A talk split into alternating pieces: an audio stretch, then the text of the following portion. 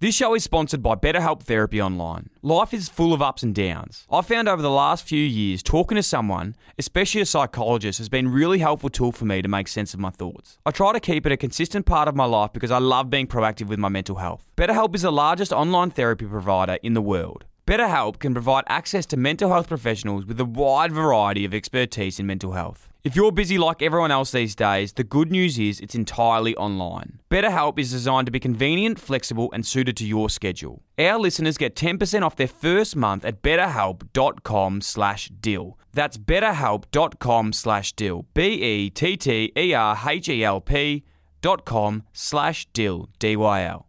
This show is sponsored by BetterHelp Therapy Online. Life is full of ups and downs. I've found over the last few years, talking to someone, especially a psychologist, has been a really helpful tool for me to make sense of my thoughts. I try to keep it a consistent part of my life because I love being proactive with my mental health. BetterHelp is the largest online therapy provider in the world. BetterHelp can provide access to mental health professionals with a wide variety of expertise in mental health. If you're busy like everyone else these days, the good news is it's entirely online. BetterHelp is designed to be convenient, flexible, and suited to your schedule. Our listeners get 10% off their first month at betterhelp.com slash deal. That's betterhelp.com slash deal. B-E-T-T-E-R-H-E-L-P dot com slash deal. D-Y-L. This week on the show, Jack Post. You may know Jack from his days working with Hamish and Andy as Cackling Jack, and more recently as Christian O'Connell's co-host of his Brecky show. We spoke about Jack's incredible journey from his uni days at SYN FM to hustling every job he could find at radio stations in Adelaide, then back to Melbourne, where he crossed paths with up-and-comers Hamish and Andy. A path that would tie him to the duo for 13 years until this day. We spoke about his love for music and broadcasting, as well as his not-so-smooth run-ins with a couple of AFL players and clubs. He's a real doer, and I love that about him. I think you'll get a lot out of this chat with Jack, and cannot thank him enough for coming into the studio to chat. Hope you enjoy this episode as much as I do. Make sure you like, follow, subscribe, anything you can do. Even send it to a friend. It all helps so much to keep the show going and in the charts. Also, on Spotify, you can even chuck the notifications on so when every episode comes, it pops up straight away. Let's go. My name is Deborah, Dylan's mum. Welcome to the Dyl & Friends podcast. many ways, I've been waiting my whole life for this moment. Strength. I'm like, I run. She's like, everyone runs. I'm like, but does everyone go to the Olympics? They're sitting there meditating, going, oh my God, I think I'm meditating. How good is this? I'm meditating. It's like, We had a Wu Tang call. I was like, yo, Dylan, thanks for getting us in. Love it. Knuckle puck time. It's like rustic. Don't forget to subscribe and leave a review. Jack Forrest, welcome to Dyl & Friends Podcast, my friend. This is a big, big moment for me. Big fan of yours. First podcast in the new studio. I love it. It's very cool, but it definitely has first show vibes because it's very empty. In here. I was expecting some congratulations. no, no, Yeah. congratulations. No, it's very cool. I mean, I didn't see where you came from, but Yeah. it's great. Thank you. No, I appreciate it. Mm. Hey, honoured to have you in. Big fan of your work for a long time. You've done a lot of things. Thank you, man. A lot of things. And one thing I'm so surprised, I didn't realise how tall you were. You're a big boy. Thanks, man. Yeah, I don't, I don't know what to say. I Like you've got some some real presence. Thank you. well, actually, you were taller than I thought you were as well. Oh, that is not a you were not. compliment, man. you, were- you, not- you are. You are. But that's like saying that I must have been like you must have Well, on I TV, really I guess against footballers, you look kind of shorter. Not short. I would never use that word. Yeah. But you look shorter. But you're not short. Oh, I am. I would say that I'm. No, you're a you're a straight up medium sized man. Yeah, I'd say that medium. it's actually funny you say medium because um, and the way you, I like your clothing. I asked you what size you were before, and you said large. I was like, Hmm. oh, that might be a bit baggy. Maybe likes the oversized. But reason I'm bringing this up. Oh, you thought I was lying about my size? no, I didn't think you were lying, but like, it's such I'll an go easy ahead and get thing. you a medium, it's such an easy thing to say is like your size. You never know what to say. Yeah. Because for me, like, if someone said what size are you, I'd say large because I don't necessarily like wearing things really tight. Whereas I am probably a medium. Uh, I bought a, I bought a small for my um, podcast merchandise to give you, so I'll have to pack that away. Yeah, don't bring that out unless it's. I need it medium at least because I, I get self conscious about the size of my chest. I need it to be like looser on the body. Why? You don't want your chest to look I've too got big strong. pecs, yeah. Got big pecs. I never had that problem. yeah, I, I- don't even know that was a thing to be self conscious about. no, it's not. It's, it's more like making other people self conscious about them. So it's a Well, thing thanks for wearing loose fitting clothing today, so you didn't make me feel uncomfortable. hey mate, um, so much to get through today. First thing I want to talk to you about though is Hmm. something when we're doing a research. We've got a big research team here. Um, Sam and Sam, Damon, Can I say up front? I don't know if you you can cut this out if you want, but Yeah. you are a great interviewer, and I love the pod. And I, I, am surprised it took me so long to come to it because I was aware of it for a very long time, but not till you asked me to come on did I thought, well, I'll sample it. Yeah. And you're you're really I'm not just saying that because I'm sitting across from Yeah. you now, but you're a great interviewer and it really is an offering that you don't get other places with those kind of people. Like with football, I listen Thank to the uh, Gorney and I listen to Alex Rance and you really don't get insight to those guys unless they're talking to someone who's a peer of theirs. And you make them feel really comfortable, and the interviews are really good. So I guess people who are listening to this now already know about the podcast, so it's it's pointless to spruik No, your podcast to the people who are already listening. But make it into a clip or something on the video if you want, push it Oh, out I there. really appreciate it, mate. That's that's huge, and not just saying this. Someone that's come from your stature and done what you've done and worked on what you've worked with, Hamish and Andy, Christian O'Connell, and your own projects, which we'll get to today. It means a lot, so I really do appreciate it. You are not just a man of radio and presenting and physical good-lookingness stature. You are actually a handyman. A little bit. No, well, yeah. You're a okay. handyman at the moment. COVID, like you're building your own house. Yeah, the house is done. You built your own house. Yes.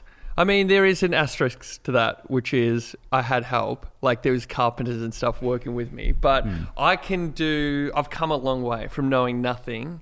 Like, if you got, if you put out a range of tools on this table and asked me to name them, I probably could get four out of five. What's your favourite? Love the hammer. Yeah. Love the hammer. no, honestly, I didn't use too many tools. Yeah. I got, I actually got, I thought I was going to become like Mr. Carpenter, and Mm. I actually got a bunch of tools. I even got like the um, the nail guns, which They're cool. they're cool, and they're the expensive ones. When you people would know who are in, who tradies would know they're they're the expensive ones, and they got pinched out of my car because I. Another thing which tradies would know, you don't leave them in your car Don't for people to see them because they smash the window and take Mm. the tools. So the tools went, and then all I had left was the trusty hammer. So I just did a lot of watching after that of the carpenter's work, and I didn't do a lot of it myself. Because I saw on um and just side note here, I get distracted quite a bit. But I saw Mm. recently. Did you have a tool deal on Hamish and Andy? Is that true? You had like a you had a, a drill sponsor? Yeah, we no, we didn't. They, you know what? Some sponsors like of all the podcasts out there, Hamish and Andy's like number one in Australia, right? So it's it's expensive to Advertise. advertise with hmm. them, but sometimes companies just get like complete freebies by sending stuff in. So Makita was one of the complete freebies. The guy, a guy from Makita sent in hoodies for them for us all, Yeah. and said, "Hey, we'll give you some tools," and that was enough to go like, "All right, well, you can have the podcast sponsorship. We'll wear the Makita hoodies for a little bit," and then I said that I was a DeWalt guy because I already had the DeWalt batteries at home, so I was like, "Oh, yeah, the yellow, yeah." So it's like maybe DeWalt will hear this, Yeah. and then they'll send me a bunch of tools like Hamish and Andy are getting the Makita tools. But then DeWalt never came to the party. And so, and I'm not proud to say this, I went back through the producer of the show and asked for the contact contacted the guy from Makita and said, hey, I'm Jack. I spoke badly of Makita and talked highly of DeWalt on the show, but I would like to take that back. And if there's still some free Makita tools to give away, I would really like to take you up on that. And so I did get a impact driver and a hedge trimmer from Makita. Mate, there's only one bloke on par or worse than you than this, and it's producer though Sam Bonser. He goes through like the DMs of every brand, Hmm. And he's not probably man enough as you to like email them. He probably gives brands the. I, they think they're probably talking to me or Dan, going, like, and then he uses that Yeah. and says, "Hey, send this in, send it to this address," and they think that they're giving it to us. So I'm getting and walking around getting angry eyes from all these brands out there that think that I've got their product. It's not me. It's Sam's the one that's got it. Yeah, and they think it's you that's being the little weasel Yeah. rat, but it's him. Yeah. And it's easy to do it under somebody else's name. Yeah. It's hard to cross that bridge for Yeah. yourself to go, hello, this is Jack writing to you, and Yes. Jack would like some Makita tools. Like, no, you weasel. hey, let's go back to, to your story, mate, because it's been um, incredible. I feel like, and I think this is a big compliment to yourself and the team you work with, but I feel like I've like like grown up with you. Like I, I Mm. thanks, really feel like even like today when I saw you, there was that sense of uh, familiar familiarity. I hate that word as well. I wouldn't That even is try and freaking correct hard to say, man. Familiarity. Anyway, there was that, and I saw you. I was like, I know this guy. And the first time I ever laid eyes on you was when I was at home. I was watching. I reckon I don't know how old I would have been, but it was. I was watching like one of the Hamish and Andy Gap years, and you were in the US, Yeah. I think, and like you were. I don't know how it worked. Like that was just how it. You know, I came to know you, and it was a scene, the mo- the, the actual episode where you were guarding the car, Right. And okay. someone- so yeah. So this you have to go back a fair way. I was Yeah. on the on season one of Gap Year, and Yeah. then they canned me and said, "Okay, you can just work behind the scenes now. You're not good enough to be on television." And in that episode, they Hamish had bought this um, three wheeled like motorbike slash police car that can go up on sidewalks.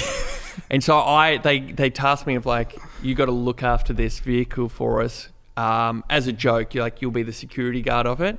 And then what I didn't realize was a further joke was they hired two guys to come and steal it off me when it felt like the TV show had already ended for the night. So these guys came and they were actually pretty good at like they were just actors, but you know, one guy was pretending to hold a knife under his jumper, and he said, "Do." He told me, "Do the right thing." I'll never forget that. He's like, "Do the right thing." Like you'll get stabbed if you don't give this to me. But you know what's funny about that episode is that is the night I met my wife, current wife, after that event. Wow. Yeah, So, so- but you, is your wife Australian? She's American. No, well, American? yeah. So she, I met her in New York. She was in the audience of the Gap Year TV show that night, and I met her in the green room. And like 20 minutes after that thing, that's that prank where the guys were trying to steal the car off me. So I came into the green room, and I guess because like because I didn't let them steal the car. Yeah. And everyone thought I would just like buckle over, but I didn't let them steal the car. So I got in the green room, and everyone was like, I kind of was like a little bit of a hero for the night only. Like this guy that no one really cared about on the show, but you know, people were like, Yeah, you didn't let them steal the car. And so I think I came in probably with this glow to her of like, Hey, this guy's really important and cool. Yeah. It's obviously getting a lot of attention, but it was just perfect timing. That's unbelievable. So that's that's a very um, fortuitous. Mm. It's my new favorite word that I use at the moment. I really like that. That's that's incredible though that that that, that happened at that exact time. Um, and I was watching as well, so it's sort of like a triangle. Yeah, no, effect in I that. can't We're believe here- you weren't at the wedding. We're here today. Could have been. That was the first time I'd sort of come across you and knew you were there, but like you were always just a staple, part of that. Like how did you get involved in radio? How did you get involved with Hamish and Andy? How did the whole thing transpire? Because from my Yeah. like experience, it's like you've always just sort of been a part of it. Yeah, it was my start. first real proper job is working for Hamish and, And how Andy. old were you? Because you were Twi- every kid's like that was what every Yeah. yeah. yeah, I was 20 when I started. So I did, before that, I'd done community radio when I was 15, and at high school I did uh, SYN FM, which is the Student Youth Network. People in Melbourne might know it. It's community run outside of RMIT University, and I just did a show, you know, on Friday afternoons with my mate from high school. And so I'd done a little bit of radio, and then after high school, I tried to do a film and TV course, and I realised I was shit at that. So as I was coming, literally the last week of that film course, I was like, all right, what am I going to do after this? I don't really want to make corporate videos. Uh, I'll probably have to go back to radio, the only other thing I know how to do. So then I started doing work experience. Like I put my hand up to do work experience and I went over to Adelaide to work on their equivalent of what Fox FM, you'd know as Fox FM in Melbourne, but hmm. they've, they had one in Adelaide called SAFM. And started doing work experience there and the guy said hey we can give you a job here but we can give you a similar job back in melbourne if you want to go back to fox so three weeks later i came back to fox and my shift would start as hamish and andy were finishing each day so i'd see them each day as they finished the show and then i'd try and just hang around and like get there early and put my hand up like oh you need anyone to help out can I come and sit in the meetings, the planning meetings? So I was essentially a pest. Yeah. Just pestered it for about a year until I. There was never even actually an official like you're on the show now. I just hung around enough to like, well, I guess that guy works here because he's here with us every day and he sits in our meetings and and then I got my like the first time I was actually on air with them, I was pushing the buttons, which is like in a radio studio. The button pusher is the only other person in the studio with Hamish and Andy, and their guy was going on holidays for two weeks, so I got to fill in there for two weeks, and they brought me on air a couple of times. And I, I just got lucky like that. Like I just honestly was just like hanging around like a bad smell until I was working on the show full time. It's it, I, I love this, and it's got it's got um, similarities. Like I was chatting with Howie, uh, Mark Howard, about this early, and I think I don't agree when you say lucky because I think you've obviously put in a lot of time and a lot of effort where a lot of people wouldn't do that. And a lot of people wouldn't show the initiative to like hang around and, and have interest and, and do things unpaid. Yeah. Like that and I suppose looking back at my career now in terms of like when I was working at 3W, it really does show and I don't think a lot of the general public know how hard it is to actually get into media, like into especially radio. Like you really have to do a massive apprenticeship and and be very, uh, you know, put yourself out there in situations where a lot of people wouldn't. Yeah. Well, because everybody thinks it it seems so easy. It's like yo, you just go on, you like you go and talk. Mm. We can all do that. Yeah. It- being on radio is easy. But I listened to that Howie interview you did with him, and yeah, there was a lot of similarities. Like you just got to hang around, do stuff for free, um, not expect anything. And you'll just be eventually will come around to they need somebody to fill a hole that's available, and because you've been hanging around, you're most likely to get that spot. So yeah, it is a little bit of luck because those opportunities have got to come up, and but you yeah you've got to be the one that's there in people's faces essentially, so that they choose you when it does come around. Those times, like when you, you first got involved um, with with Hamish and Andy, like back at the start. So when, when was this around? What, how, how, So that uh, 2000 and the end of 2007, I went to Adelaide, and then the start of 2008, I was um, working at Fox, and by the end of 2008, I'd been on the show a bunch of times and Yeah. started sitting in their meetings and that sort of thing. and but at that stage, that, that still wasn't at the peak of their pair. Like that was still pretty early on in No, but they success. were already like, yeah, that's right. Like they were pretty well known on radio then, and they were starting to pop up on things like Spicks and Specks on the ABC, and a- couple of years after that, or maybe the next year, was Thank God You're Here. So they started to become really well known on TV, and of Mm. course, then they were doing Rove every week as well. Um, so yeah, I think I jumped on the bandwagon like. Just as they were nearing the peak. Yeah. I don't want to say like, oh, they were nothing, and then when I got there, something in the water changed, and they became super famous. How has that been? I suppose you and like, there's so many other facets to yourself than Hamish and Andy, but I suppose it was a platform for you to grow Hmm. and and I suppose express some of your personality on air, and, it, and it's given you a really good platform to build off into the next phase of your career with your own podcast, Christian O'Connell, and Yep. and everything like that. Did you think at the time I'm on something here that is special, or was it more just like, I'm yeah, I think I think so because because I had that feeling in me like, oh well, eventually I want to go off and do my own thing. But because it was such a rare place to be on, like, and I already was a fan of the show, Mm. and Hamish and Andy are such great guys in real life to work with, and they became real friends, and it, it just seemed crazy every year as I'd get to the end of it to go like, well, I don't want to really give this away.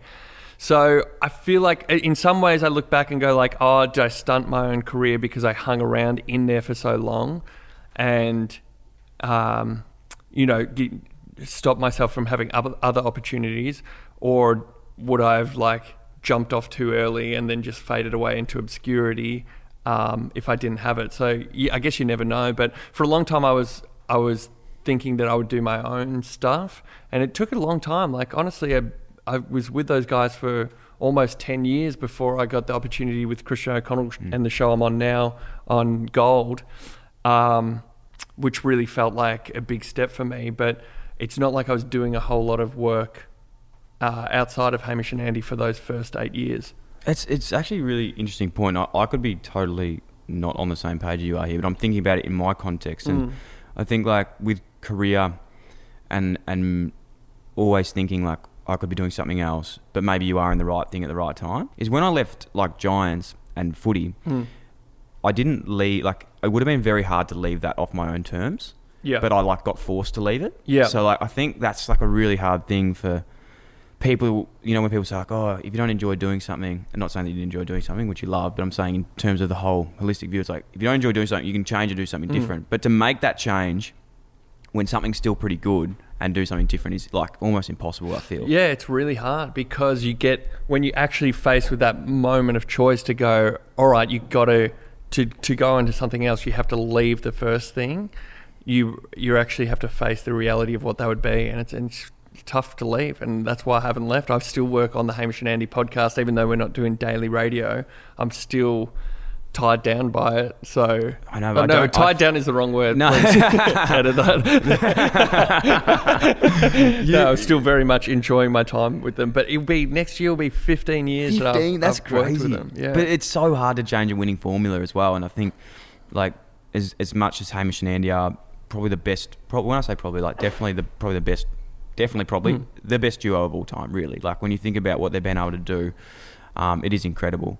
But you are a staple in that as well. And and you know, I'm sure they would say this, maybe not public, but there is no Hamish and Andy without Jack. If you are a true fan of the show, Hmm. no, definitely haven't heard him say it publicly. I'm pointing at that is like when I say Hamish and Andy are so are so good. now, I know Mm. people would get this, but I think they've done something that's incredible, Mm. but I also think they've fucked it for everyone in a way because they've made it look so easy that Yeah. every dickhead, including myself, thinks that they can do it as yeah, well. it's like yeah, Like- definitely. Like, every two mates out there that go, we're so funny, let's start a podcast. Yeah. Which I'm the biggest victim of that as well. Like they've just made every kid in the world think I can be Hamish and Andy. Yeah, but I kind of like that, and we did see it a lot. Like people would email all the time, or just stop you on the street and be like, "Oh, no way! You'd never believe I'm like Hamish, and my best mate's like Andy." no, you're not. um, I, I reckon it goes back to that thing that Howie was talking about, and what we were talking about earlier is like you probably don't realize how much of that success is the hard work that they put in behind the Yeah. scenes, and those guys work so hard, really, really hard to make like anything they're doing, the radio, the TV show. It's not just like rock up and piss around, which probably is the image that they give to people is like, oh, you just take your best mate in front of a couple of microphones and you piss around, and it's it's really awesome. But they really work hard, and I learned a lot of my work ethic off how hard they those guys work. That that's an incredible point, and I, I, I don't know if we can uh, spoil their secrets. I don't think it is because I think it is common knowledge how hard they work Mm. on their projects. But uh, you you all do make it look pretty seamless, and Mm. I think you know in the show, um, you've got your characteristics of this like. Uh, thrifty guy that's that's lazy Yeah. and Hamish is the you know the funny guy Andy's the like anxious guy whatever it is like you've got these personalities Yeah. how much of that is actually your personalities, but then again, it's more like you, you can play Yeah. up to these things and you fall into them and you actually work together on them? So this is this is pointless to say because as much as you fight against it, you can never you can never prove it. I am not thrifty in real life. I actually feel like I'm quite generous and that I am and that I am kind with money. But if you ever try to push back against something like that, then the others just push down harder on it. So there's no point in fighting it. The best you can do is lean into it. I would like to say though, for everybody listening here, I feel like I'm a generous person. It- just we as generous kind- as you came in, we just met you, and you were like, "Can I show you guys some beers?" I was like, "It's 10 a.m. in the morning. I don't want that right now, but I really appreciate All the right, well, effort." just take the money and then buy the beers yourselves later, please. I'd love for you to enjoy it. but Oh. it um, is true. It's like it, it happens. It all happens naturally. It's not like you sit down and go like, "Oh, let's plot out the characters on the show." But it's you know you, you show one glimpse of a personality trait, and the and the rest of the um, group exploits it. And I mean, it happens with like. Hamish being lazy and late all the time. It happens with Andy being really anal about things. Yeah. Um, but yeah, there's nothing you can really do once, once especially the listeners have grabbed hold of it as well, and it's just like folklore of the show. There's very little you can do to get away from it. Looking now, as you said, you're coming up on 15 years being involved. What's a highlight for you in whether that's a trip away, um, impact on people? What's something you look back now and think, fuck, that was probably one of the coolest things I've done in terms of the Hamish and Andy side of, of? Yeah, we, well, with Hamish and Andy, easily is the uh, the band we made. So for people who don't know, we each sort of play instruments. Yeah. I, I play guitar, and Hamish plays drums, not very well, and Andy is a bit of a multi instrumentalist, so he can play a few things. And we made a band that only plays one cover song per gig.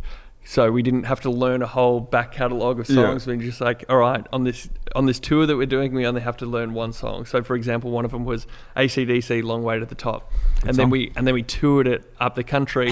and the reason I love that is because for a while, like in high mm. school, I thought rock star was going to be my vocation. I thought I would, you know, I played in a band, and I thought, all right, I'm going to be a rock star one day, and that never came around. So this is the closest I'll ever get to pla being a rock star is pretending to be in a rock band and pretending that the people who are there to watch us really love us for our musical abilities. What, what was the name that there was? oh, we were called Frontman and- cool, cool boys in the front man. Yeah, that is very. So we had we didn't have a singer in the band. We had a rotating singer. yeah, so it was like yeah, like Rob Thomas. Rob Thomas was the first one. Yeah. Um, we had Guy Sebastian, the Veronicas, the Wiggles. Um, we did every show we'd do someone different. Vance Joy was the last person we'd played with live. But the other reason I like that is because it started from an idea that I pitched. So the Rob Thomas thing happened because actually a few weeks before Rob Thomas came in, Adam Lambert, who's from American Idol, Yes. and sung with Queen, Yes. was coming in, and I said we should play with him because he said, "Oh, I'm not bringing any instruments. I'm not going to play live." I said, "Well, we all sort of play instruments. We could play live with him." He said no to that, but then the the idea stayed on the whiteboard, and then eventually Rob Thomas said, "All right, I'll I'll do it," and the band was born from that. So I feel like I feel honored by it because it came from a seed of something that I offered up to the show. What what other ideas have you ever had on the show that you've put on the whiteboard that you're still waiting to have Yep. been picked off? No, no, oh, not to be picked off. I also the the most viral clip that Hamish and Andy have ever come up with was um, "World's Best Bloke." Uh, Australia's best bloke, I think, is Oh, the name I know of it. him. Oh, I do played you? Jim Lord, Jimmy Lord. I don't know him. James Lord. So he Right. was like I played footy with him. Oh right, it was okay. unbelievable. So for people who don't know, it's this prank that was like a friendly prank because the joke's not on anybody. Hamish calls him and said, "I'm calling you out of the blue. Some I need a reference for a job. I- I'm giving him your number. Can you just be a great reference for me?" And then goes away. Ten minutes later, Andy calls up this guy who you know he doesn't know it's Hamish and Andy and says, "Hey, I've interviewed this guy Tim for a job." He he was a treasurer of a football club, wasn't it? Oh no, Oh, that I was can't even, I can't. re- yeah. I honestly can't remember it. And then um, it was yeah. they asked this guy like, "Oh, can you vouch for um, Tim?" This guy who's come in for an interview, and the guy did way better than we could ever expect. It was the funniest thing I've ever heard. He was so good. He was like, "Mate, this is the best guy." He tells me like, uh, he he won't be forthcoming about this, but he speaks many languages. Yeah, that's what I said. And they go, "Is he is he good with money?" And he says, "Oh well, he's a treasurer of the football club, so he, he's been trusted." Yeah. So that is, I think that's the most viewed Hamish and Andy thing all around the world, and I had a hand in bringing that Yeah, about. I like, I mean, that. I don't want to say it was all my It idea, 'cause I think, I think, like when you're in a team, you pitch ideas and like sort of make Yeah. ideas together. But No, it was you. Thanks. Yeah. The- you know that again. I I really like this clip, and it's because it was yours. I know the idea was incredible, but after that, I remember um, you actually got him into the studio. And you, That's the right. air, you went off air, and I think you four were sitting in there and said, "Oh, let's have a beer to celebrate." And then you open the esky, and there was only three beers in there, and you guys were all looking at each other, and and he goes, about "Oh, you guys have him," and then you're like, "He's the best bloke in the world." yeah, that's right. We set up another scenario for him. And it was prove he like when it finished, and Yeah. he's just like, "Oh, you guys, you guys have him." So do you still know him? I know him. Oh, yeah, yeah, I haven't seen him for years, but he, Yeah. he really is a good bloke. Does he still dine out on that story of like? I don't best know. I should. I really should make contact on that. But um, And then, all right, I'll give you one idea because Please. you asked for ideas that didn't make it off the whiteboard. Yeah. This is an idea that I pitched to both Hamish and Andy and Christian O'Connell, and they didn't want it. So if you want it, you can have the idea. You need to have callers though.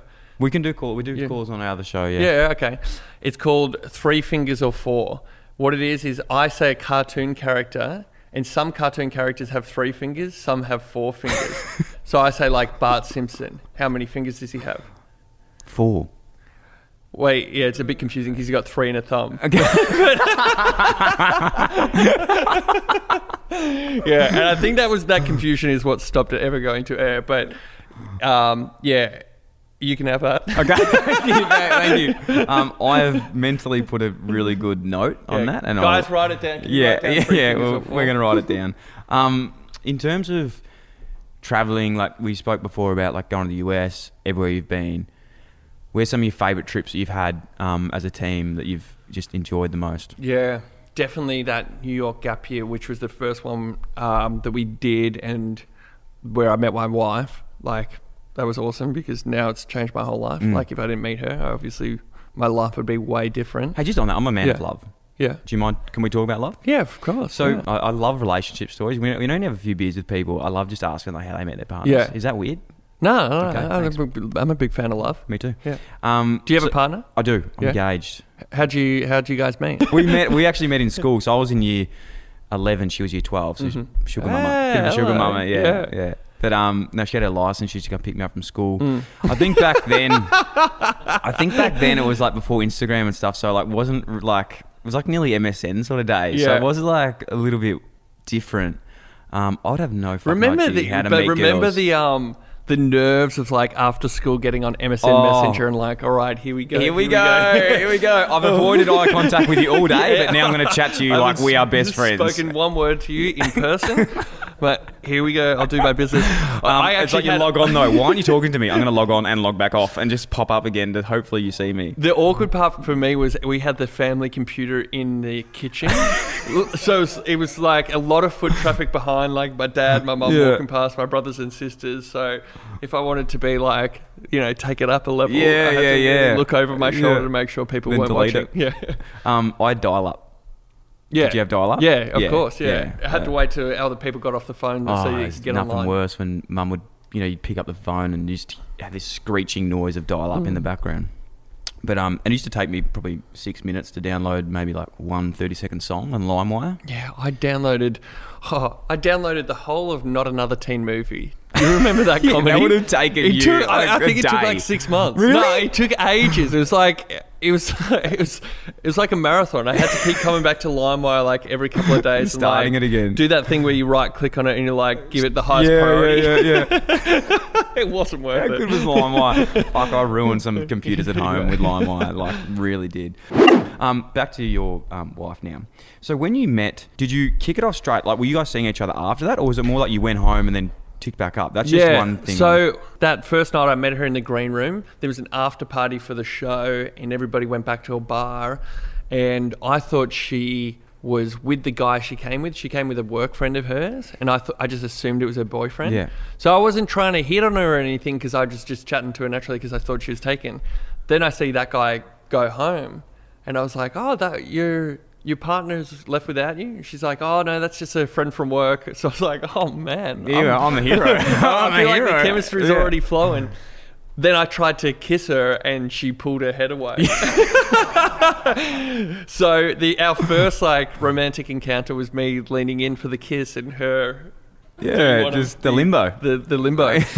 so I stuffed that up, but then I I don't know how I came back from there. Like I would have been at a million to one odds to come back from that position, but I still hung around with her and chatted to her for the rest of the night, and then she went. Well, how much do you want to know the story? Because it's like. I won't go. I won't go into every facet Yeah, of it, but it's PG It, sort of. Yeah. wasn't going to Oh, say okay, what sorry. happened. Yeah, okay. And then if a man loves a woman very much and they feel comfortable with each other. no, but she let me stay over at her house that night. She built a pillow fort in between Oh, us. Yeah, she said, nice, You can, yeah. you can stay over, but I'm building this pillow fort. Nothing's going to happen. I don't know you. I'm not that kind of person that takes people home the first night I meet them. Um, and I did manage to kiss her over the pillow Oh, at- nice. just by war of attrition. And then we started hanging out all the time. So I had, I had two months left in New York before we were coming home, and we spent pretty much every day together. So, and yeah. we we said like, all right, we both know what's going to happen at the end of this. It's going to be super sad, but we'll leave each other for good. So let's try and make the most of it now. We did this thing where we celebrated every holiday throughout the year, but put it all into one week. So we did Christmas one day, and then Halloween, and then Valentine's Day, Thanksgiving, Yeah. so that we could experience all the holidays that we wouldn't get to do together. And then, like, I, no surprise, like, then we were totally crazy for each Mm. other by the end of it, but we still had to say goodbye to one another. And that was honestly the most I've ever cried in my Mm. life was saying goodbye to her. It was, um, I was at Andy's place. Andy left a week before we left New York, and he had this sick, like, ten thousand dollar a month apartment in Soho that he made the Channel Nine pay for, and so we were staying in this awesome apartment. It was just ridiculous, and I was in the foyer of that apartment, and like we said goodbye to each other, like tears bawling down our face, and then I was back in Australia for about a week and still chatting to her. And she said, Look, why don't I come for a holiday? I've been saving up to go to Paris next summer. Why don't I come to Melbourne instead? And then once she was in Melbourne, I just hooked into her and then never let her go. So did she stay after that? That- She stayed after that. Yeah, she tried to get home a couple of times, especially her mum and dad tried to get her Yeah. home. Like they were not happy about it. And we then then Hamish and Andy went on another gap year in London the next year for the 2012 Olympics, and she came to that. And the idea she had in her head, I didn't know this at the time. She was like, "All right," and then I'll go back to live in the US after this is all done. But I, thought, like, by this time we'd been together almost a year. So I was like, oh, sweet, this is, you know, she's the one. And uh, her mum, she, her folks live in Florida. She went back to Florida. And her mum and her auntie were really trying to like convince her to oh, stay. Her dad, she loves books and publishing, and her dad got her an interview with like the head of Random House, which is a huge book publisher in New York. The hell, Dad? Yeah, it's in like we'll do anything for you to stay. And she decided to come back to Melbourne, and so Oh, we like love prevailed. And as a love fan, I'm sure you I, can I do get appreciate that. I do get tingles thinking about the story. But no, hmm. it is it is awesome. I think um, anyone long distance relationships. I haven't had one personally, but my best mate has had one, and I know how hard they can be on on relationships. And yeah, I don't think we would have lasted. Like if it, if we tried to do long distance, Hmm. we didn't even ch- chat about it. Like trying to do a year away from each other, but yeah, I, I don't know. That would be really tough. very tough. Um, moving on from love, I, I did enjoy that, but after I suppose like my timelines and stuff are never great. But you've started with Christian O'Connell, so that was start of this year. No, no, we've been doing that since 2018. Christian, O- but Yeah, the branding. We, were talking about the branding earlier. Man, that was three years ago. You saw No, that. it yeah, was yeah, not. Dude, it was. Yeah, I've We been in haven't- Sydney for two years. Oh right, okay. So maybe you've just seen more recent billboards and stuff.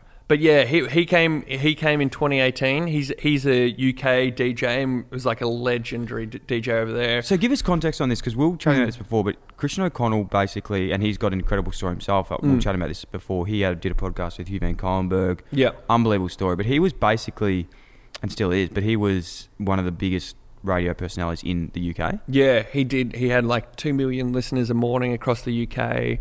All these awards, always number one. And he just needed something different in his life because you, you know he was getting, um, f- I guess, just fatigued by like the same thing every day. And so he came out to Australia. He knew Hamish and Andy already because we'd been when we did the um, 2012 gap year for the Olympics. We met him then, yeah, and so did some simulcast shows with him. So he said to Andy like, "Hey, would would it be crazy if I came to uh, Australia to do radio?" Andy said, "No, I think it's a great idea." And it was actually Andy who recommended me to be the sidekick on Christian show, which I do now because Christian was like, "Well, I need somebody else in the studio with me. Can you recommend anybody?" So I've Andy, Hamish, and Andy to thank for that as well for for the current gig I've got. Yeah, he's a total pro. I can't speak highly enough of him. I've learned so much from him. Um, if people are in Melbourne and then their breakfast show is not on Gold 104.3, make the change now because it's a great show. With that as well, just in terms of like his show, we were talking about this earlier, but there is a lot of similarities with radio shows in, in Melbourne, Mm-hmm. um, especially breakfast radio. What do you think separates Christian O'Connell? You said before, it's like it is a he. Well, I like I like that, and they, this isn't completely unknown in Australian radio, but for a long time, breakfast shows here have been like one girl, one guy, or one girl, two guys. Like in Melbourne, it was um, Fifi Fev and Dave, and Fifi Fev and uh, Jules, and uh, you know a few other ones, and then Chrissy Sam and Brownie, and all the breakfast shows sort of sounded like each other. There wasn't a lot of difference. So Christian show really stood out because it's like it's him. It's only him on the posters. It's called the Christian O'Connell Show.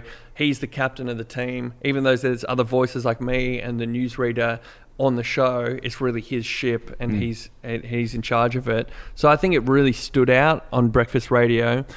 Um, in Melbourne, and you know, like we're number one FM now, and so he came from people not knowing him at all to the number one uh, breakfast show in the city at the moment. How many um, do you have tuning in? Do you know those with the ratings and stuff? Like how many people Oh be tuning man, in? I never. every day it's a, they call it survey day where the right results yeah. come out. They come out like every eight weeks. I never know what day is survey day, and Yeah. everybody else seems to know. And I, and It makes me anxious thinking about it. Oh, I, I, I just never like. It doesn't. I. It Doesn't doesn't, phase me. I just Yeah. don't care really. Like as long as the show's allowed to continue on, um, I just never got that excited about what, what the stats are. I don't. I It's just interesting many to think, people like when you, you know, obviously podcasting is a lot different to radio, but it's it's crazy for me to think you, when you are doing breakfast radio, you are talking to millions of people. Like that's probably the fact I was thinking. Like it, there's so many people listening to Yeah, but, it, but it's like talking to you now. Like you don't. We, we don't have this forget that. conversation thinking about Yeah. all the people who could be listening to it, and it's the same thing. And that's what is hard about radio, but it, it seems so easy. It's Hmm. like, and when you get to the sweet spot, is just completely being yourself and not trying to be a broadcaster and not having the mental image of all those people in your mind. It's just getting to a point where it does sound like you're having a natural conversation with somebody else. What is your goals with with radio media career now? Um, as you said, you're working with uh, Hamish and Andy one day a week on their podcast, Mm. is still killing it. They, they can't do much wrong. Um, Christian O'Connell, obviously, you said number one breakfast show uh, on FM at the moment. What's your goals? Like, do you Yeah. know what your next thing is? Is there anything in the in the works? You've yeah, well, I just I just signed another four years with Christian Show only last month, so I'm, Four-year I'm- deal? Yeah, I'm in it for the long haul now. Holy shit, And that'll take us to seven years at the end of it.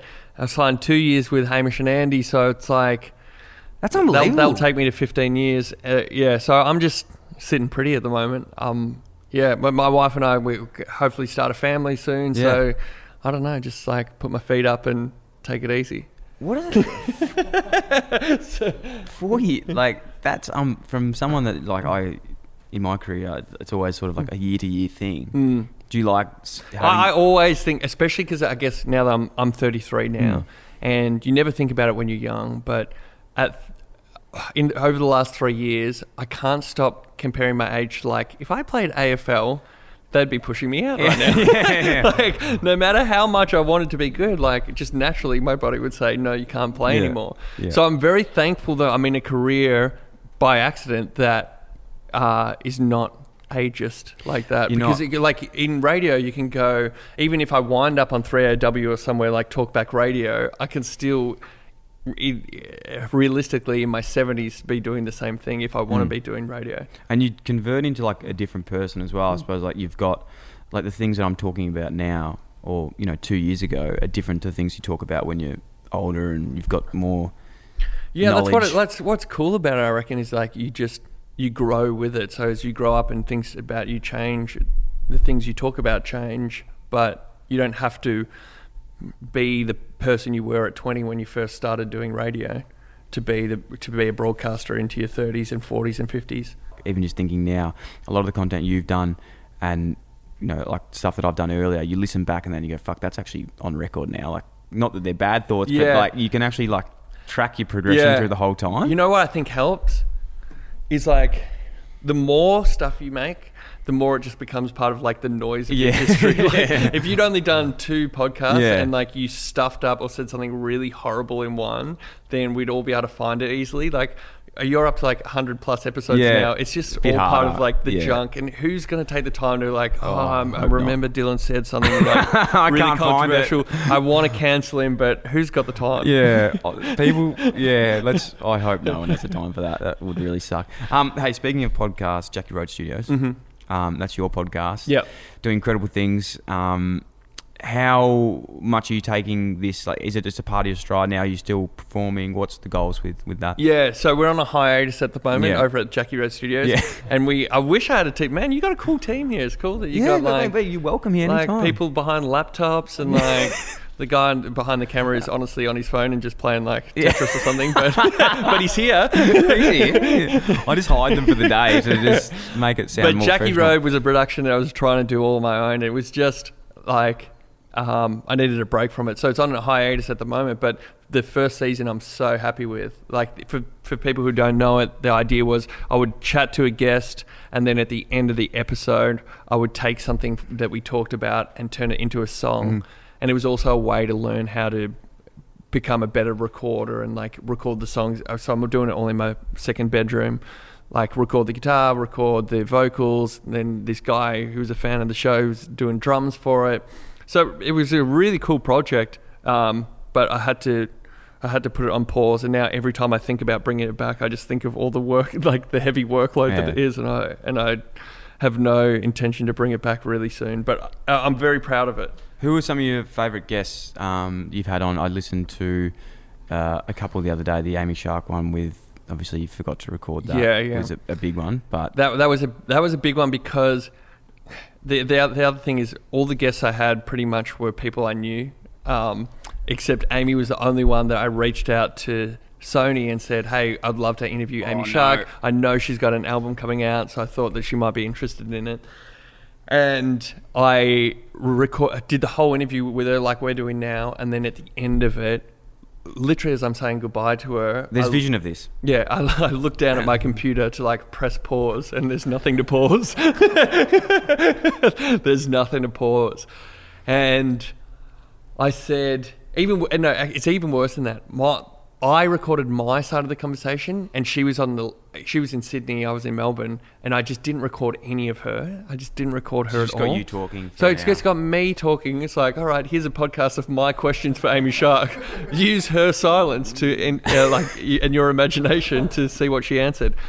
Luckily, I was a, I was able to sort of salvage it. She was filming at her end because I asked her to film it so we can make videos. Yep. So I got her laptop audio of the video and was able to like squish it back together, which thank God because I, there's no worse feeling for somebody in this industry than like going to do a big interview or what you think is a big interview, putting all that that nervous energy you get pre-interview into it, writing all your questions, and then completely stuffing it up and not having anything to show for it at So the it end. makes me anxious thinking about it because it, it really is the worst thing you can do. My very first day on radio, when I did that work experience gig in Adelaide, I rocked up into the studio and they introduced me to the breakfast team. There's this team called Rabbit, Amber, and Louie in Adelaide. And Amber had flown to Sydney to interview Jerry Seinfeld. Was the only person in Adelaide that got the opportunity to speak to Jerry Seinfeld. And one of the microphones wasn't working. And like the situation with me and Amy Shark is you got Amber's questions, and then off really off mic was like Jerry going like, yeah, well, the thing about and that was my first day in commercial radio. I was like, oh, it's not so different to the community radio that I came from, where we stuff up all the time. Fucking hell, that is yeah. I, I can't imagine. Well, I have been in that situation a lot, and it is the most awkward thing in the Yeah. world. It's, it's even worse when you probably would have felt worse for her because she's hating you as well. Exactly, and they've given you their time. Like they don't really have to do it. Truth is, she's not selling more albums because she came on Yeah. my podcast. Like she's she's kind of doing you a favor, and you feel awful that you put them through that. It's not your only podcast Mm. you've been a part of. Um, you're also a big Essendon man. You love your footy. Yes. So where's the, where's the love of the Dons come from? All right. So Essendon. Oh, how I became an Essendon fan is easy. I was five years old at the most impressionable age. They won the '93 grand final, 93. so I chose them as my team. I wanted to do. I had a short-lived podcast with the Essendon Football Club that. If people don't know, I don't blame them because it was four episodes in 2017. It's, Can we still find it? you oh, I wonder if you could find it. Good question. I hope not. no, actually, no, the podcast itself was really good. I'm not embarrassed by it. I'll, I'll see if we can dig it up. It was called Hard Tag, and it was me, Tom Bellchambers, and Cale Hooker. And I approached the footy club, and I didn't want any payment for it or anything. I just wanted to, um, like, be involved with the club. And I, was, I thought, well, what can I bring as skills? And I was like, well, I can make a podcast with them. If you guys are interested in making a podcast, I'd love to do it with another player. And they came to me and said, look, Tom and Cale are great friends. They want to do it together. I was like, great. Three of us on the podcast, and every week we have a rotating member of the team come through. So we had Zaharakis, Joe Watson, we had Andy McGrath, who was just the number one draft pick. And the episodes were great. And then we didn't start that until the end of the 2017 season. And so we didn't make finals, and we're like, all right, well, let's pick this up hopefully next year. And then I completely stuffed it, and there's a lesson to be learned here for me. if if I think back to why I started it, like I just wanted to be involved with the club. Like Yeah. I don't care about getting paid or whatever. But I, at the end of 2017, I hate I hate thinking about this, and I've never talked about this. This is contract negotiations. Yeah, hmm. I approached like a talent manager and oh. said to her, "Can you help me just do this deal with the Essendon Football Club about a podcast?" And then she, and I thought she was the pro, right? She was like, "Well, I've worked with like branded podcasts already, and you can ask for like ten to fifteen thousand dollars per episode." I was like, "Whoa, that's." That's high. She's like, yeah, like that's that, like that's what where happens. the That's that's, the- where that's the the market standard. that's where the market's at for these branded podcasts. Maybe she's I don't know what branded podcast she's talking about. Like maybe Nike made a podcast Yeah. with LeBron James Yeah. or something. Anyway, she's like, we can get ten to fifteen thousand dollars. I was like, well, even ten thousand dollars, I'm sure will be Nine thousand dollars Like, a week. Yeah. I think we'd be happy with that. Yeah. Give some to Tom, give some to Yeah. Cale. We'll be able to play the pay the player. So I go into the Essendon Football Club with uh, this manager and the like three people from the Essendon Football Club, like the social media guy and two two other marketing people. And the look on their face when we said we want ten ten thousand dollars, ten thousand dollars per episode to make a podcast, where essentially they're supplying the players to me, and I don't know what I could possibly bring that's going to be. At the end of the season, twenty two hundred twenty thousand dollars worth of value to them. So they said no. Respectfully. they said we'll we'll decline, even though we love what you did last year for free. Um, we don't see the markup of ten thousand dollars per episode as worth it for us. So then, after that meeting. I wanted to backtrack really quickly, but I'd already told Tom and Cale like, "Hey, payday's coming for us."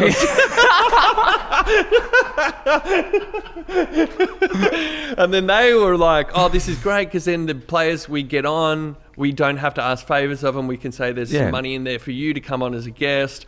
So then it was just like the the waters were muddied after that, and there was there was to be no repairing of the friendship between me and the football club. so we parted ways, and they've since now made their own podcast without me.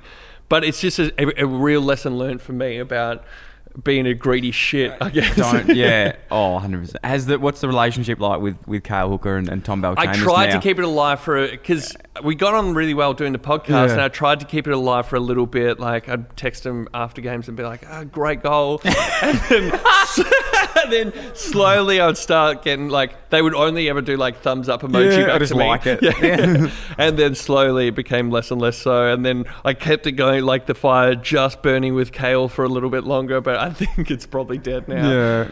But they if were great guys. I had if he's listening, he if he's listening, um, thanks for those sh- four short weeks that we spent together. We had something magic, and sorry I ruined it. This isn't your only awkward relationship with AFL players, though, is it? You've got a habit of doing this. Is this true? yes, my other awkward relationship is with uh, some of the boys from the Melbourne Demons. Yeah. I met Tom McDonald by chance. He was actually a fan of Hamish and Andy podcast and came up to me at an event. And Hamish is a big Melbourne supporter. Hamish is a big Melbourne supporter. He's friends with like Gawny and Tom McDonald now, but this is like maybe three or four years ago. And I started to become friends with Tom McDonald, but only in like I would text him back and forth. And then one day he opened up the door to me to like become their friend. And he said, Hey, on Wednesdays, we've got a day off or we finish training early. And a few of the boys like to go to this cafe where they have board games and we play a board game together. That is And he's like, "Do you want to come along?" It's uh, because I've on Christian shows where I've talked about loving board games before. I'm Yeah. a big board game fan, but this was my first three months doing the breakfast show with Christian show, and I was having terrible sleep deprivation because I'd never woken up that early before, and I was getting up, even getting up at four thirty in the morning was taking its toll on me, and by the afternoons I was crashing out. Yep.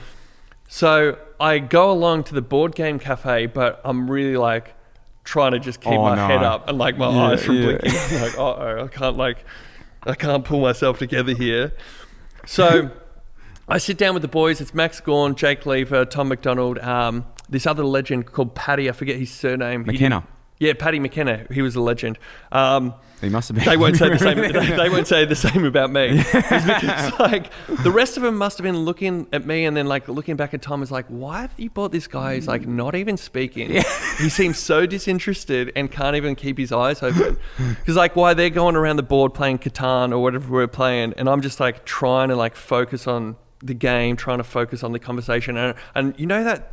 When sometimes you're just a step behind everything that's being said, and Yes. no matter what you Yeah. do, you can't get a foot in there. So that was me on that first day.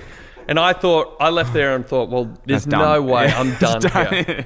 Somehow, a few weeks later, Tom gives me another chance and says, we're going back into the board games again. And I can't believe I'm getting being given a second chance. I go back again. I'm worse than the first time. Oh, like, the, the- like the tiredness has caught up with me so much that I'm worse than the first time. So I'm doing like the nod offs. I'm not even talking to anybody.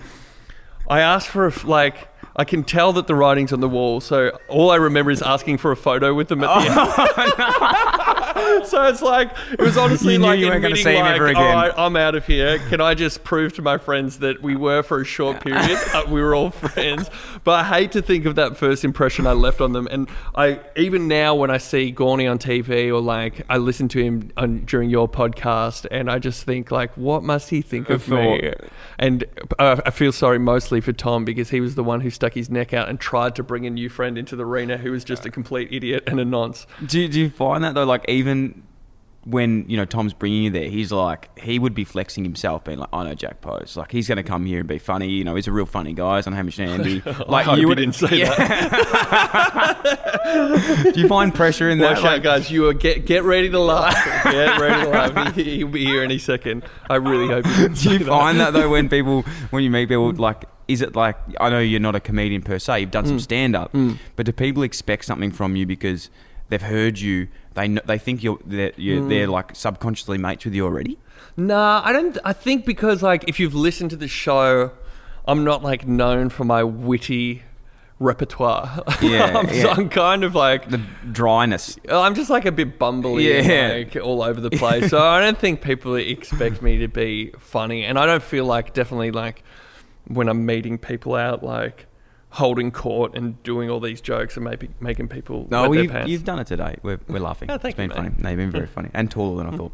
Um, mate, last thing I want to ask you, and I think this is a, a massive question because we have so many people listen that always love their career. They want to get further in their Mm. career. You've done it. You've been a massive inspiration for me. Not just saying that now, like just the way you've you've worked and hustled and got to where you are now. It's been incredible and, and a credit to yourself. You should be extremely Thank you, man. Uh, and again, and a credit to you for what you do here as well, because it's um it's way easier than it looks, and nobody ever thinks about the interviewer. But having been the interviewer in the past, I know it's a tough job. Yeah. And I think what you do so well that like you never get this with journalists asking people questions, and you get it very rarely, even with professional broadcasters, is you allow yourself to be vulnerable with people, and it makes them feel really comfortable about being vulnerable themselves. So straight away, you're having these real conversations with people that you've never heard. And I loved when you talk, like when you're talking to Max Gawn and he's able to be vulnerable because you are, and Alex Rance, and even with Howie. And and I'm looking forward to going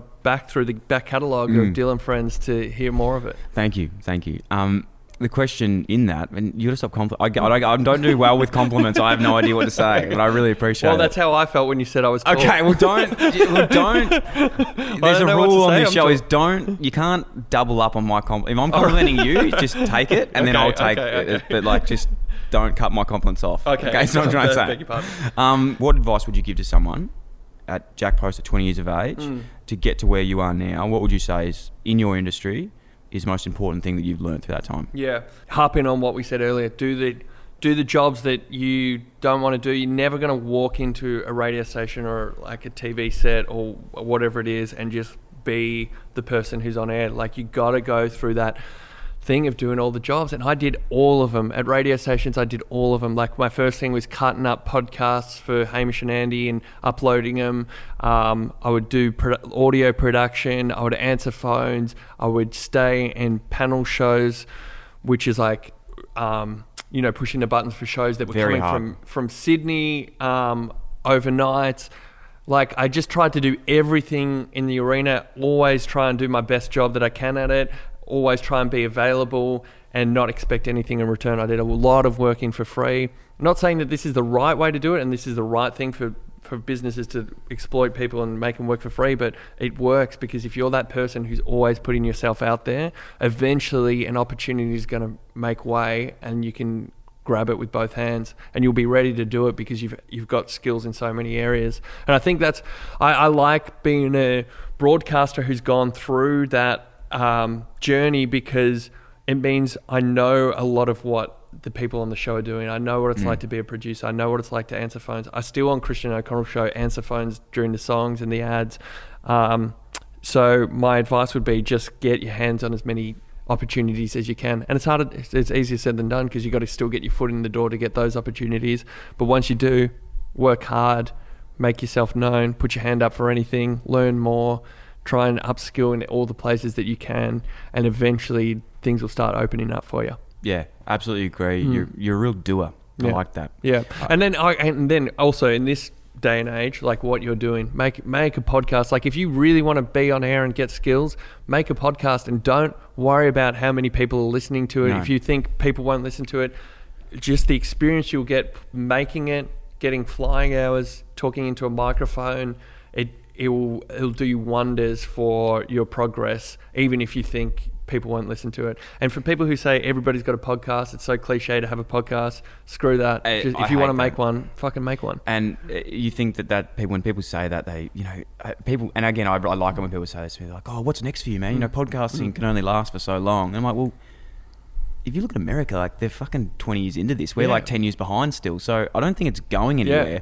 Um, And, what's the rule to say there should be an X number of podcasts? no Like, I- the more it- podcasts are better the more Yeah. like it's it's like when people think people only listen to one radio station Yeah. or one podcast like Yeah. the more podcasts is actually better um, and I should say as well when you said about the back catalogue stuff and something that I know you'd be massive on and, and similar to I is like you just got to start something Yeah. because don't go too far back into my back catalogue Yeah. but like please like Yeah. because it's fucking terrible but that nearly every day I go fuck I should, I should delete my first 10 but then I'm like I saw this thing the other day and I was like well if you're not embarrassed about your early work mm. you started too late Yeah, that's a great point. It's like you, you probably started at a stage where you should have started two years earlier. Yep. So I think it's nearly take credit in starting something when you're not experienced in it because and I've, I've suffered from that. I, I totally agree. And I say, don't, if you're thinking of starting using podcasting as an example again, you don't have to wait till you like, oh, wait till I have all the great equipment Hmm. that Joe Rogan has, or I'll like, I'll wait till I booked in three guests.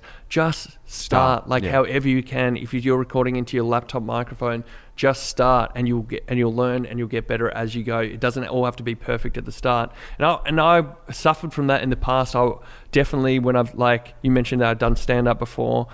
I was so worried about doing that show at the Melbourne Comedy Festival that it almost I almost stopped myself from doing it just because I was like, I don't want anybody. I never want to bomb. Like I, you hear comedians always talking about, like in their early days they bombed on stage. I was like, I don't. I'm terrified of mm. experiencing that. So I'll have to like throw all the tricks I can into this, rehearse it, write it, rehearse it. So I worked on something for like eight months that like I was really proud of it, but I didn't start it the proper way, which is just like you meant to just get to an open mic night and start, and go. like the scrap of paper that you wrote your five jokes on, say them. Um, so man, that's advice I can take and always keep reminding myself of. it's massive. I um again I, this is the longest outro ever, but one more thing. I went to every like three months. Um, my partner and I would go on like a date night, and COVID's stopped it. We go into the city and we go to this thing called um, conspiracy. What's it called when you um, when you go up and like just act with like nothing there? What's improv? It's called. Oh, yeah, the, yeah. the conspiracy improv. Improv, yeah. So like, you go there. We don't know anyone there. It's like a really small community. It's like ten people in the crowd. Yeah. And it's just this like group of people, and they go up and do improv, Mm. and I look at them, and I'm like, I just have nothing but admiration for these people. Like they are just putting themselves out there, like just getting up there. Someone yells a word, word like they're not professionals by any means, but they're do- doing it to enjoy themselves. Like I don't, I don't, I dare say, I don't think any of them are going to be on Hollywood or anything like Mm. that. But I nearly like just even watching that get like inspiration from it, just going, fuck Yeah. me, this is like it's such an unbelievable thing. So I, I couldn't applaud them more. I love people that put themselves out of their comfort And zone. I, I think more people should appreciate that. Like, I, what I can't understand about trolls and like people who attack people for like putting themselves out there is like, you, do you even realize how hard it is to make that first step and to go to be vulnerable enough to go, hey, I'm making something for the world. This is what it looks like, regardless of the quality of it. It that is admirable in itself to be able to do that and. I, I reckon a lot of the time, like the people who love to chip people down about that, or, or you know, troll them, or even if you're, um, I, I don't know, like you, you're just you, you're trying to bring that down. Um, just like think about how hard it is, and would you ever do that, and would you ever put yourself out like that? Um, yeah, didn't know I'd come up come No. up against trolls in the end of this interview. I know, I know. We do talk about trolls a lot. We, yeah, it is. It is such a fascinating. But like, for example, you know, you play a lot of music on your socials, and Mm. even that, for example, is something that I admire so much. 'cause I'm like, fuck, I couldn't do that. Not Man, because I it- just don't have the skill, but like I couldn't sing in front of people. Man, Like, it's it, something take, I- and it takes a long, like I, I tell you, I've been making stuff for a long time, and it takes a long time. And I still, even when I started putting those songs up on my Instagram and and TikTok and stuff, I, I was still nervous about doing that because I was like, oh, this isn't really like comedy, and I've never really just put up like a, me singing a song before, and so I still struggle with it, and. People still want to bring you down, but fuck it, you just got to like, go, you just got to like, you're killing yourself if if you're if you're holding that back from the world and you want to put it out there. Do you know um, who you remind me a little bit of? Have you heard of um, Bo Burnham? I love Bo Burnham. Oh man, I love Inside, which is his new comedy It- special. I thought was incredible. Is it the most like I feel like honestly that's uh, your musical um, ability is a little bit like that. You're a storyteller. It's funny, but it's also like really like touching. And that's when I listen to Bo Burnham. Um, I was listening to one of his songs the other day, and I was like, "Oh my god, this is like the funniest thing." But I'm also like crying and like questioning, "Is he actually okay?" Like through it, it's, that's it's the thing about the, the comedy special is like some of the songs is like, oh, this isn't even a joke. Like, Yeah. this is like a really great song. Yeah. um, mate, thank you so much for coming on the show. Um, so nice to finally meet you. As I said, I feel like we've been friends for 15 years. Um, you just didn't know it yet. Yeah. and it's it's so good to, to yeah, finally meet you, man. Like, I'm honoured to have you in. Hope we can continue our friendship. Is that cool with you? oh, I'd love that, man. Maybe we should go to a Carlton Essendon game. I'd like that. Yeah. Carlton Essendon always put on a good game as Hmm. well. I feel like there's always like a goal in it. Me, you, Tommy Bellchambers, get Tommy McDonald if he's not. Tommy McDonald if he's I not. can't go with any other Yeah. footballers. I'm sorry. oh, yeah. I'm going to keep you away from my mates just in case you really weird them out. um, mate, thank you so much again. Uh, thanks for having me, And um, yeah, if anyone's out there listening to, to Jacky Road Studios, make sure you get around that. Yep. Christian O'Connell in the mornings. Um, and if you've heard of Hamish and Andy, check them out as well. I'm Yep. not sure if you've heard of them, but uh, they'll be good, bro. Thanks so much. Thanks, man. If that wasn't enough for you and you want even more, you're in luck. Dyl & Friends is now on Patreon. Dyl & Best Friends. An exclusive loyalty subscription featuring the debrief podcast of each episode and bonus Q&As from Patreon members like this. What is your favorite TV series movie slash movie? Easily The Simpsons. The Simpsons totally changed my life. Yeah. Made me everything I am today. Parented me.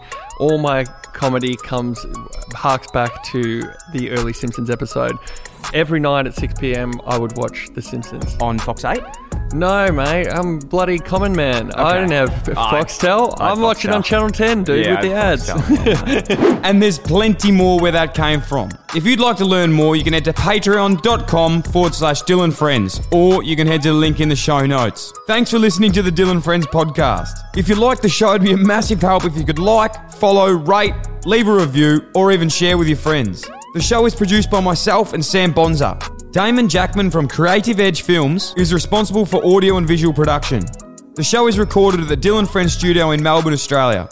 If you'd like to get in touch or suggest a guest or advertise with the Dyl & Friends podcast, please email us at inquiries at dylandfriends.com. Thanks so much for tuning in.